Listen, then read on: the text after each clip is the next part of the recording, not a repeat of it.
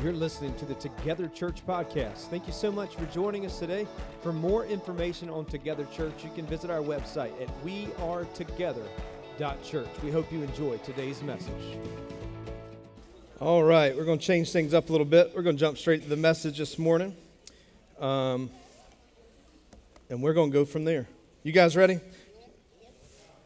Ready? I hope you're believing that God can give you something today. And my prayer is that every weekend that we go away, that the Holy Spirit has revealed something to us, that God is working something in our hearts, that we walk away from here to apply those things that we've learned, to be obedient in the things that God is showing us here. And so that's my prayer this morning. And today is good news, because what we're looking at is in Luke chapter 2. We'll be in chapter 2 looking at verses 1 through 20. But when we read these verses, the good news out of all this is that today He is a Savior for everybody. For everybody. Isn't that good? Like, you don't have to worry about meeting a certain standard to be able to come to Jesus. You don't have to be a certain ethnicity. You don't have to be in a certain demographic. You don't have to be financially set in a certain way. Here's what we understand, is that He is a Savior for everybody. Everybody. And that's good, and it's good news, is because that means He's a Savior for you and for me and the neighbor that gets on your nerves, right? For the teachers that you've been having these hard conversations with all year, with the IRS guy, because nobody's sending a Christmas card to the IRS this year, are you? I didn't think so. He's a Savior for everybody. And that's what Christmas reminds us of. I mean, Jesus drops right into this story, right into history. And he makes a way for us. The long-awaited Messiah that has been prophesied about, prayed for, begged that He would come, He shows, and He's here. And the scary thing is, a large group of people missed Him. They missed Him, didn't even see Him, didn't even recognize Him for who He is, not knowing that this little baby who would appear in Bethlehem on that cold night would be the Savior for everybody, not just the Savior for few. Now, let me ask you this question. I know the answer to it. It's not a trick question, but let's just make sure we're all aware. Christmas is about who? Jesus. All right, let's say that with confidence. Christmas is about Jesus. All right. Now, here's where we're right on that. It is about Jesus, but I think sometimes we miss the magnitude of what that really means for us. Right? It is about Jesus. It's not that difficult, because we ride around, we see nativity scenes all the time. And I don't know about you, like, the nativity scenes drive me nuts because they're not biblically accurate, because the wise men came 2 years later. Yes. So I just go and grab, like, my mother-in-law used to have a nativity set in her house, so every time we would go over for Christmas, I would take the wise men and hide them, because I'm like, they're not here yet. It's 2 years later. I'll bring them back in 2 years. We can have them, right? But we see all the nativity scenes, and we see the words of Jesus, and a baby is born, and we sing songs, but the magnitude of that birth, how it changed everything. Like, everything was changed. Because when he came to earth, He brought a hope. He brought something that was not here. Because the Jewish people in this time period were still facing oppression from the Romans. And their whole journey from Genesis chapter 3, when the whole sin entered in the world, and they make this trek all the way through the Old Testament, and they would just go through oppression, and they would keep falling into these cycles of sin, and God would constantly send them judges and send them prophets to remind them there is coming a day where we never have to worry about this again, because you will be face to face with God in flesh. Isn't that good? It's okay for y'all to be excited about that, because it's good news.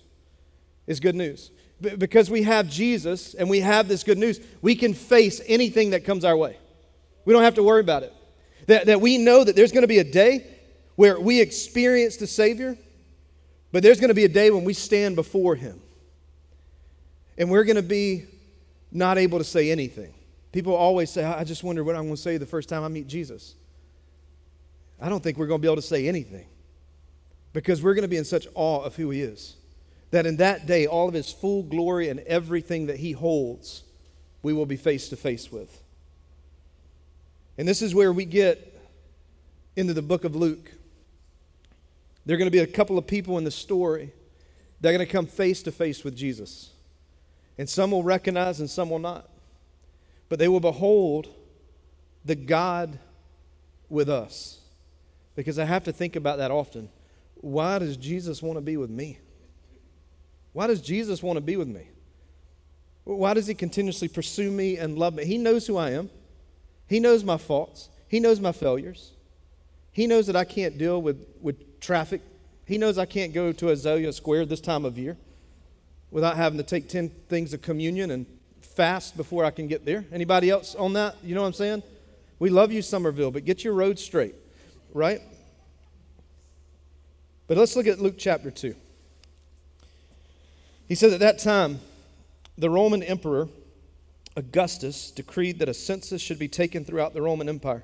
This is the first census taken when Quirinius, the governor of Syria, all returned to their ancestral towns to register for the census. And because Joseph was a descendant of King David, he had to go to Bethlehem in Judea, in David's ancient home.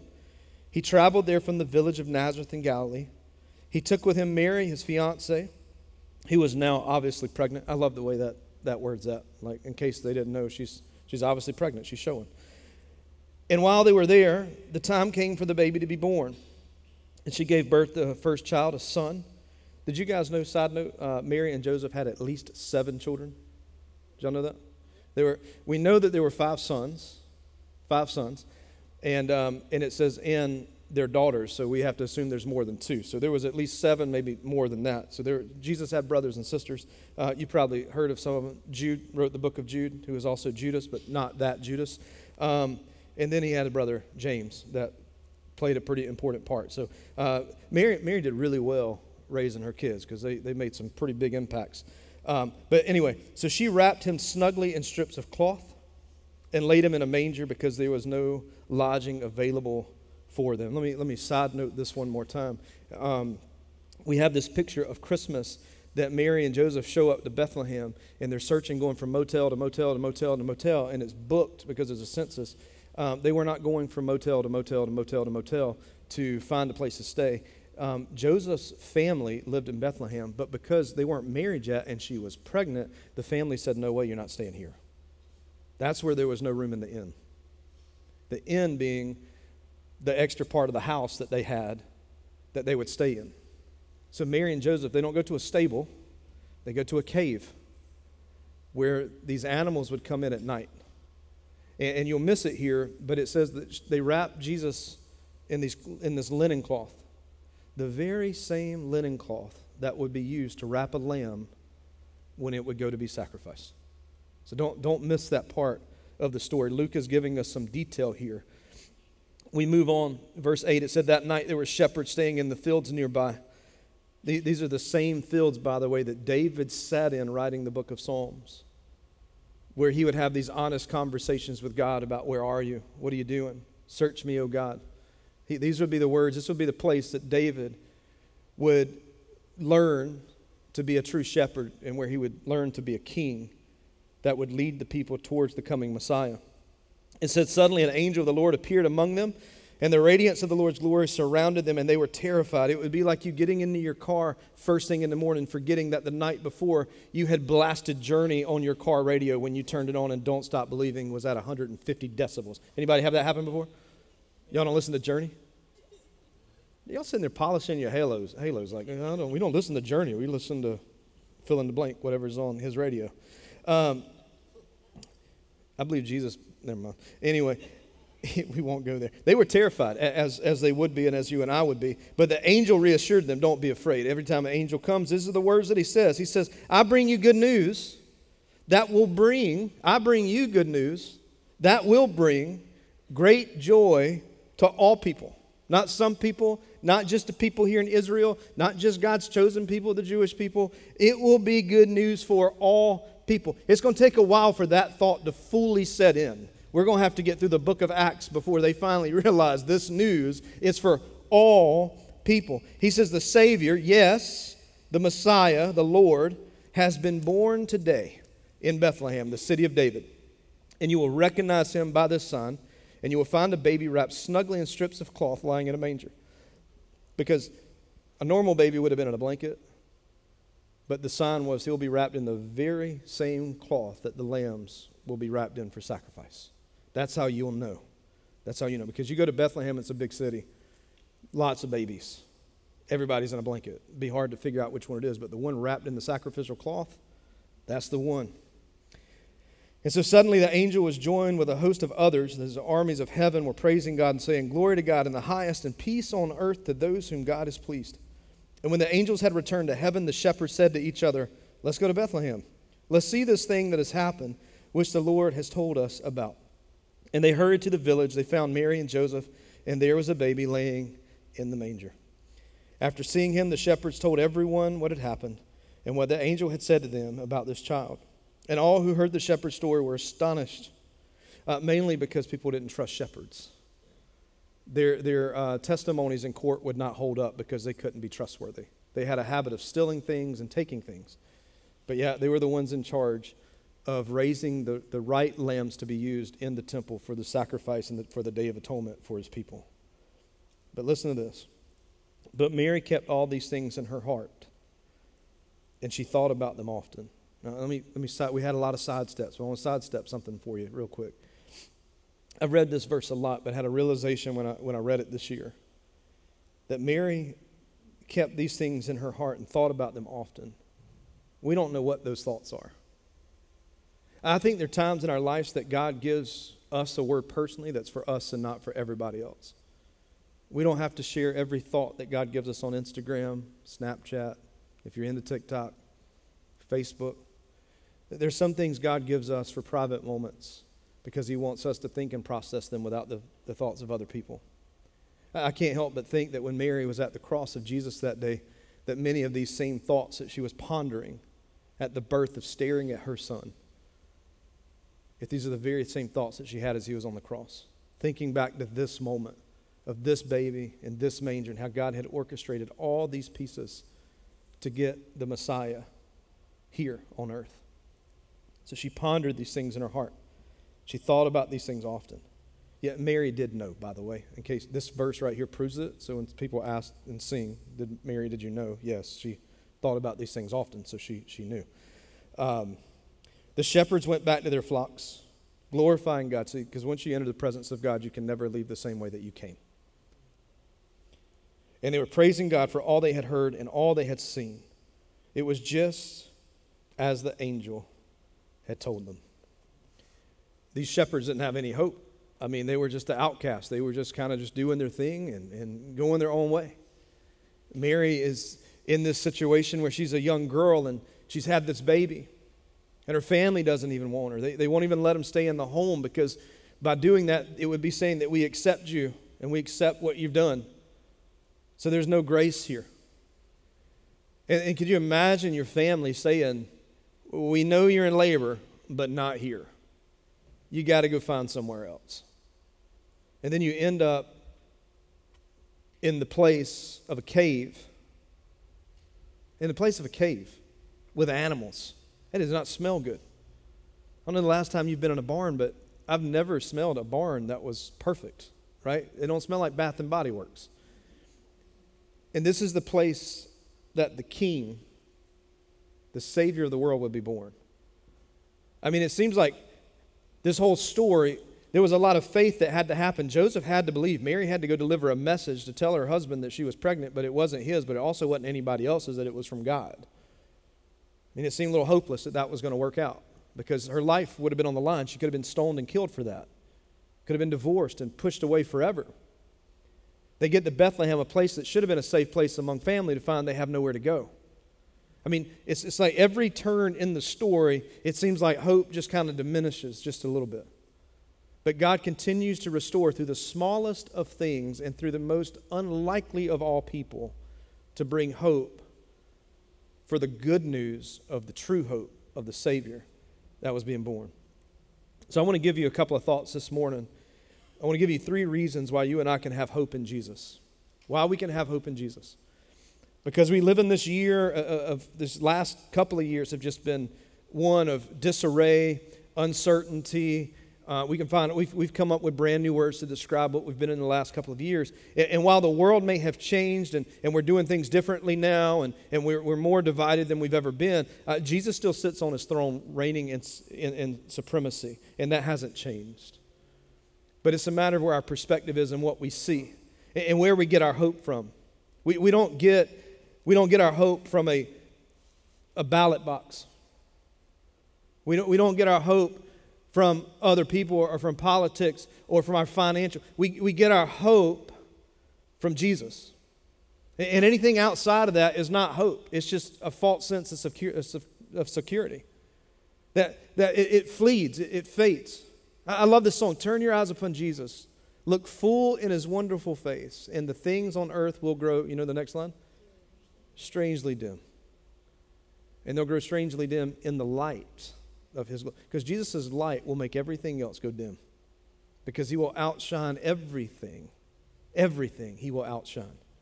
And so he's come to give us this hope in the middle of these hopeless times, these times that seem chaotic, and even in the times where everything is going well. He has come to bring hope. So you and I can have hope in Jesus because of who he is. Because of who he is. Think about that. Matthew chapter 1 in verses 21 through 23, it says that she was going to have a baby and they were going to call this baby Jesus, and he was going to die for the sins of the world, and his name shall be called Emmanuel, God with us, in flesh, incarnate. That Jesus would come and be in the flesh and live among his people, showing the way, showing us what this was supposed to mean, pointing us to the Father. And so the Bible tells us that they give him this name. Jesus is the name above every name, a name that's in reverence. We know from the Scriptures that with his name, it says that the mention of Jesus' name, enemies flee. They're scared of him. That mountains move at the mention of Jesus' name. Strongholds are broken at the name of Jesus. And this is God's Son who has come to dwell and live among his people. Now this is for us, we can see this, but for a first century Jewish audience, this thought would have been one of blasphemy. Because what they would say would be, you're saying that God would physically, in the flesh, live with us? No way. There would be questions, because they would ask questions like this. What about Moses? When Moses asked to see God, God said, "You couldn't handle my glory if you looked at me. You would surely die." And so Moses said, "I want to see you." So God said, "That's fine. You can see me, but I'm going to have you sit right here on this rock." And God walks by, and all that Moses could see was just his back, and he changed. And like, so how can God be with us? Because we can't even be in his presence because of his holiness. I mean, what about the prophet Isaiah? I mean, Isaiah got a glimpse of God. He walks into the temple because the king died. He was in this really bad spot. He was mourning the loss of their king. And he goes into the temple, and then he experiences God. Crazy things begin happening in the temple that day. And Isaiah begins to speak that I'll go and do anything that I need to do, but my eyes can't behold what I'm seeing because I am too unworthy. I'm not even worthy enough to see this. But yet you're saying that God's going to come live with us and we're going to be able to see him for who he is. And these are the thoughts. I mean, what about the high priest going into the Holy of Holies?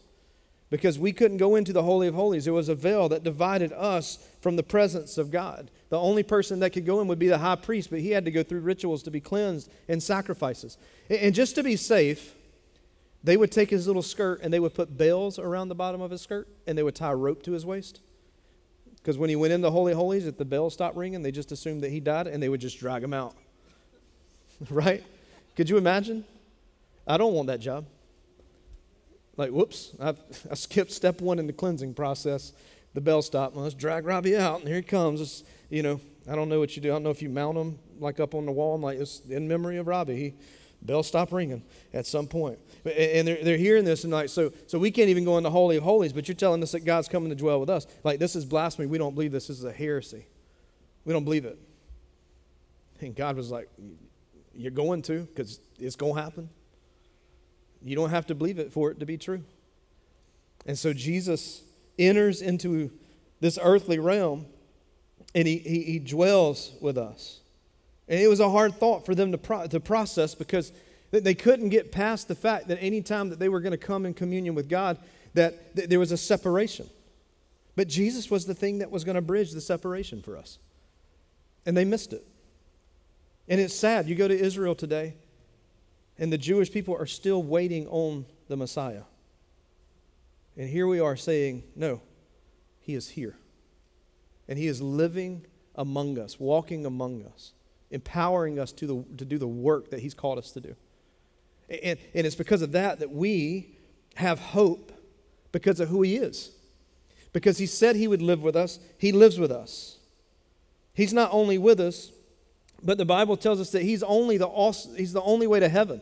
We don't get to heaven based off of our Sunday school attendance, or that we can quote 15 verses, or that we can pass a Bible drill. I was always bad in the Bible drill, by the way. But we don't get to heaven because of that. He says you get to heaven not based off your attendance or all these good things you do. You get to heaven simply because Jesus died for you. He paved the way for you. He's the only way. So we have hope because of who he is and who these bold claims that he made about who he was. That's where our hope is, because every promise that he's made, he has fulfilled. There's never been a promise that he's given that he has taken back or not accomplished. None of the promises of God come with expiration dates, because they happen all the time. Y'all with me on that? Listen, your hope is in who Jesus is. It's not because of what you've done. And you can look at your circumstances, or you can look to the Savior. Because our circumstances around us will lie to us. Because things can be uneasy and things may not go the way that we think that they should go. But our hope lies in who Jesus is, not about what's going on. And you have to be reminded of the promises of God. Did you know that Satan will preach you a sermon? And he's very loud when he preaches too. I don't know if you've ever had it happen, but I've had him preach me sermons. They were pretty convincing. He'll use Scripture. Well, you know, Robbie, the Bible says, man, you're unqualified. You shouldn't be doing this. There have been days that I go to come up here to preach, and he starts preaching loud. Who are you to be up in front of the people? Who are you to proclaim God's word? Do you not know? And he will preach loud sermons, and the only way for you to combat that is to come right back at him with the Scripture. To be reminded, well, devil, let me remind you who my Jesus is. Let me remind you that I will defeat you because of the blood of the Lamb and by the word of my testimony of what he's done for me. Let me put you back in your place, enemy. Let me remind you what Jesus has done. If you want to have this hope, the enemy's going to do everything he can to pull the hope away, and you're going to have to remind yourself who God is, and you need to start reminding him who God is. Because the enemy's, he's clever, and he'll come after you. You start quoting verses like 1 John chapter 3, where it says, see how great a love the Father has on us, that he has lavished this love, that he has called you and I sons and daughters of him. Sons and daughters. So enemy, do what you want to do, but I have hope that my Father has called me a son, has called you a daughter. We have been made co-heirs with Jesus, that we receive the inheritance of Jesus. In Joshua 21, it says, know with all assurance that God never ever fails. He'll never fail. That his promises, his good promises, will come to pass. That was the promise that God gave to the people before they crossed over and would begin taking over the lands that God had given them. It was a reminder. What about Lamentations chapter 3? Thank God for this verse. But in Lamentations chapter 3, verses 23 and through 23, it says that the Lord's loving kindness indeed never ceases. In other words, there's nothing that you and I can do to make him love us less or more. That his love never, ever ceases. For his compassions never fail. And I love this, because his mercies are made new anybody know the end of that verse? Every morning. Not some mornings. Not on the mornings where you just feel like you haven't. You get a reset every day on God's mercy. When you woke up this morning, I don't care what you did yesterday, but God put a brand new deposit of mercy into your bank account this morning. And I have to be reminded of that. We have to be people of the Word in the Scriptures, learning the Scriptures and meditating on them. The Hebrew people would call this chewing the cud. It's like a cow. You know, a cow digests. He eats, he digests, he throws it up. He eats it again, he throws it back up. He digests it again, he throws it back up. Because what is he doing besides being disgusting? He's pulling all the nutrients out of what he just ate, as much as he can get. That's what we're supposed to be doing with the Scripture. We pull these things. We go, God's mercies are new. What is God telling me through this? What's the Spirit leading through this? I'm going to chew this and get every bit of nutrition out of it so that I can grow spiritually and be more like Christ. And when we do that, we understand and we can stand in confidence that we have hope in who God is. But we also can have hope in Jesus because of what he's done. Because of what he's done. When we judge people based off of their track record, right? Like when your kids lie to you. I mean, I know y'all probably don't have that problem. But when your kids lie to you, and you go and ask them, hey, did you put all that toilet paper in the toilet? This might be a real story. No. Why would you blame me? Because you have a track record of putting way too much toilet paper in the toilet. It wasn't me. I don't understand why you always think it was me. Again, your track record is that you're the one that always shoves 15 rolls of toilet paper. Did you not know last year that this was a delicacy to have toilet paper and you want to waste it and clog my toilet? Right? Aren't we like that with people? You want to go get a bank loan to buy a house? What's the first thing they check? Credit? You want to go buy a house, the first thing they're supposed to check is your credit. Can this person make the payment? Can they make the bill? Because your track record says everything. And see, Jesus has a really good track record. We can look at it and go, well, you know, the situation may not look like I think it's supposed to look, but I've seen what Jesus has done in the past, and he's got a pretty good track record of coming through even in the last minute. That he can get here in the last minute. I mean, if I'm in this first century Israel here in this time period in this story, and I've heard these stories all along that the Messiah is coming and God has made good on every promise that he's made. I'm just going to have to go. He's going to be here at some point. I just got to sit here and wait and continue waiting for the Messiah to come. See, sometimes we have a tendency to judge Jesus in our moments of pain and of hurt. And we'll say things like, where's God at? Why'd you let me get hurt? Why'd you do this? Were you asleep? Did you not know that this was going to happen? I thought you knew everything. Why did you let me get hurt? Why did you let this thing play out and work the way? Why are you still allowing it to happen? Anybody ever had those questions? Come on, let's be honest. Anybody have those questions? And we start to question God. I don't understand why you're letting this stuff happen. But I'll tell you this. I might not know now, but what I do know is that you'll come through and do what you need to do. I do know that. I can have confidence and hope for today because of what Jesus has done for me in the past. That's where my anchor is. I mean, I've been in situations where the circumstances did not match anything that was happening. And it was, where's God in this? God, are you not? You're not listening? God, are you not coming through? I mean, did you forget about me? You been there? You had those honest conversations? It's okay to have those conversations with God, by the way. We see those all throughout Scripture where those conversations happen. And we have a tendency to judge Jesus in those moments because we're not getting what we need, but we forget about what he has done. We forget about the faithfulness that God has had over and over and over in the past. I love 2 Timothy. It says, for God saved us and called us to live a holy life. He did this. Listen to this verse, because this is where people get kind of uptight. He didn't do this because we deserved it, but because that was his plan from before the beginning of time, to show us grace through Jesus Christ.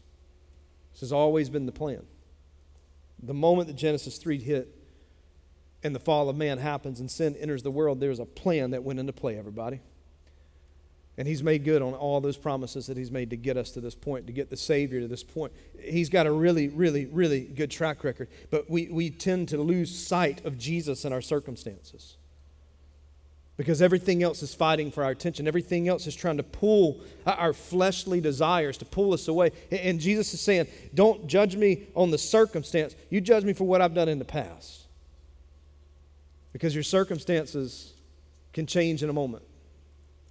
Aren't we all one phone call away from our circumstances changing? One letter, one email, one conversation with someone. We live in these small moments of time, and God's not looking just at these small moments of time. He sees the whole picture. He knows. He's aware. And we have to remember that He has a track record.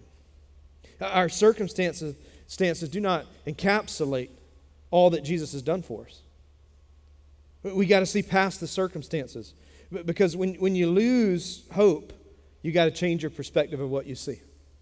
These shepherds are sitting out on the field that night, and they had lost hope. They had lost, they were just doing whatever they did. They were outcast. And are you kidding me that God would go ask those guys to be the ones to go share the good news? People have been waiting on this for years. You know how you found out that that friend was pregnant, but you didn't find out from that friend, and you thought y'all were closer than that? You getting too honest now? That's how everybody else felt. All of the high priests were like, the shepherds knew before we did. Like they were told before we were that there was a pregnancy and there was a Messiah that was born. Think about it. Those shepherds' hope got restored. They're trusting. We trusted shepherds who their word weren't trusted anywhere else, and God trusted them with the good news that would be for everybody. Everybody. And so when we get to these situations that we lose hope, we have to change perspective and remember what Jesus has done, what God has done. Hebrews chapter 12 tells us that we need to fix our eyes. Look at God, fix our eyes on the author and the perfecter of our faith. It's all about perspective. It's how you see things. You know, I think that for us, we would have more hope and be better Christians if we would remember where we were before Jesus. You with me on that? Like we would have more hope. It would be better Christians if we would remember who we were before Jesus.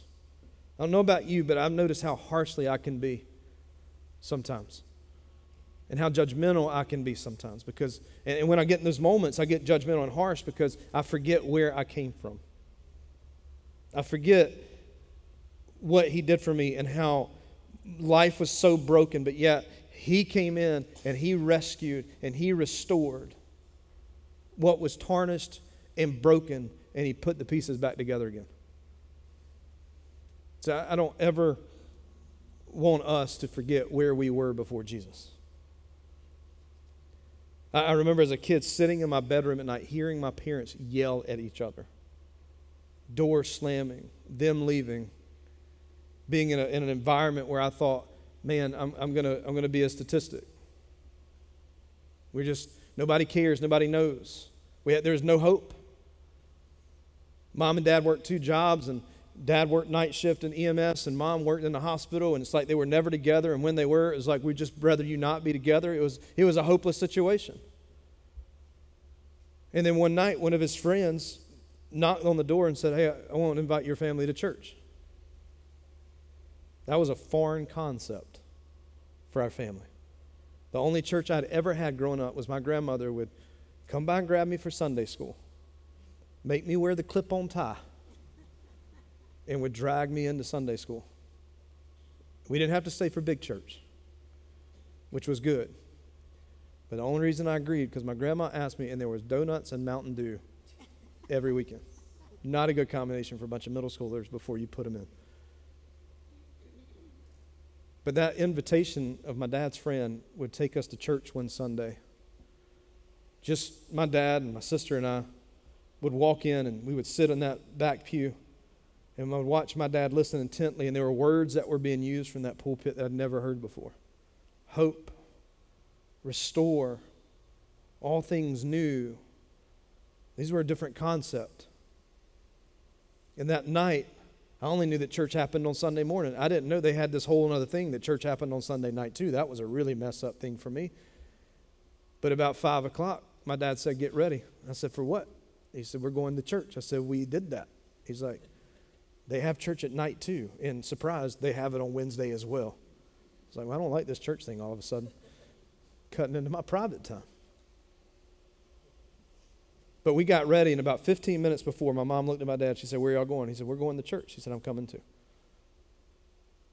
And we all went to church for the first time as a family. And I'll never forget, Monday night, there was a knock on our door. And it was the pastor and one of the deacons of the church. And they came to talk to our family. And I watched my mom give her life to Christ right there in our living room where they had had so many arguments before. My dad was on a rescue call. So we called 911, non-emergency, just so you know. And they paged him over his pager to come home. He came home, and I watched my dad give his life to Christ. And then we would end up getting baptized as a family. And then things started to change. Not rapid change. There were still arguments here and there, but things would begin to change. Here I am today. Hope. My dad's a pastor today. Quit everything he ever knew to pursue what Jesus was. And he'll tell you he's not perfect. He's not perfect by any means. But hope was restored because of an invite. It was a personal invite. Because all that guy did that day when he told my dad, "I want you to come to church," that guy was reminded what God had done for him and how his family used to be in the same situation. You just never know. We can have hope based off of what God has done. And see, he could have judged our family and be like, "They're just crazy people. They're arguing all the time, and then they act like they got it all together." But he didn't. He was willing to get down in the mess to share the gospel. And the gospel was simply this: come sit with me. Come sit with me. Life is torn. Like, what else are you going to do? Sleep in? Come on. Come sit with me. And we did. I've never forgotten that. Because I don't ever want to get through with spiritual amnesia that I forget about what God had done for me and how far it's taken me. Because it's like we get saved and we take on this holier-than-thou-art attitude and we take credit for something that we didn't even do. God did it. And we didn't deserve salvation, but God gave it to us because he loved us. He offers that as a gift to us. So never forget about where you came from. I have hope because I remember who I used to be before Jesus. And I'm not where I want to be, but I'm a lot closer than where I was yesterday. And that's what this hope gives us. When we recognize that we can have hope because of what Jesus has done, we realize that the sovereign grace of Christ has saved me and has gave me this desire to be more like him. To be more like him, and I have hope in that. I have hope in that. Here's the last thing. We can have hope in Jesus because of what he will do. This takes a little bit more faith. This is called faith forward. We can have faith in Jesus because of what he will do. Jesus is born. We don't know the time frame. Some scholars think it's about 2 years, but about within 2 years, these magi, wise men, end up where Jesus is. And Jesus is just a baby in the manger. He's not walked on water. He's not turned water into wine. He's not raised anybody from the dead. He's not done anything. He's messed in his diaper. He's burped, and he's cried, and he's slept. That's all he's done. He's not done anything yet to prove he's the Messiah. But these wise men come, and they meet this baby, and they hear this story, and they worship him. Not because of what he had done, but because of what they knew he could do and what he would do. So they show up and bring in these gifts, and they're worshiping him. They worship him with this faith forward of knowing that God is going to do something. There is hope because I know that God will move. I know because God does care. And it may not line up in the way I want, but God's going to move me in the direction that he wants me to be. These wise men travel thousands of miles to worship Jesus. They believed in a whole nother religion. Many believed that they were Zoroastrians. You can go read that religion. It's really weird. They impaled people and hung them. It was crazy. Willingly, people would do that. But they had a hope in Jesus, believing that he was more. And they didn't know. Sometimes the things that happen in the moment that we don't understand why it's happening, God will use and give you reminders later on of like, you didn't know why that was, but I just need you to trust me that there's a purpose for this. And you may not find out on this side of eternity, and you may find out on this side of eternity, but I just need to trust me in this moment. Y'all been in those spots. Like I remember in 2007, we went through a very painful situation in our family. Alice and I were expecting our first daughter, Hannah, and Hannah passed away. And it just ripped us to shreds. Because we prayed, and we went and prayed the prayers of Samuel and the prayers of Hannah to give us a child. And we told God, you can use her however you want to use her. We want her to be used for you. We want you to fill her with your spirit. We want her to be one that will just make a life change. And we did not like the way that God used her because he took her. And we didn't understand in that moment. And long story short, we end up in Monk's Corner because of her in ministry. But this last week, when Hannah passed away, one of the things that we wanted to do, the one thing that somebody gave us that was so monumental and such an important thing, and it was a part of the healing process, was a blanket. Somebody had knitted a blanket, and they brought it to us for comfort. And we had decided that on her birthday, we were going to donate a whole batch of blankets to the hospital that she was born in. And we just put little tags on it, and we called it Hannah's Hope.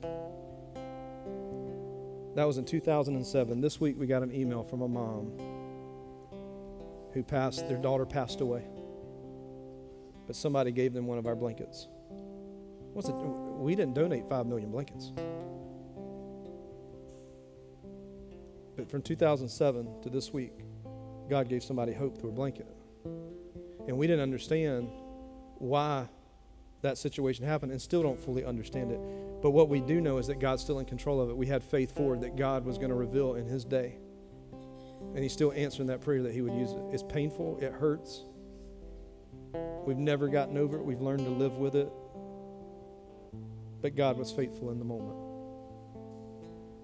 So sometimes God will give you hope because of who he is. Sometimes he'll give you this hope because of what he's done. And then sometimes he's going to give you the hope because of what he will do. But that's all perspective. I want to pray for you, and I want to pray that if you're in this place this morning and you're like, hope has just been bad, it's just, I feel like there is no hope, you're going through some, let's just be honest, you feel like you're going through hell, and you need Jesus to come and rescue out of that dark place and reveal heaven to you. I want to pray for you. Father, I thank you for this community, and Christmas has a way of revealing hurts and pains. Ironic.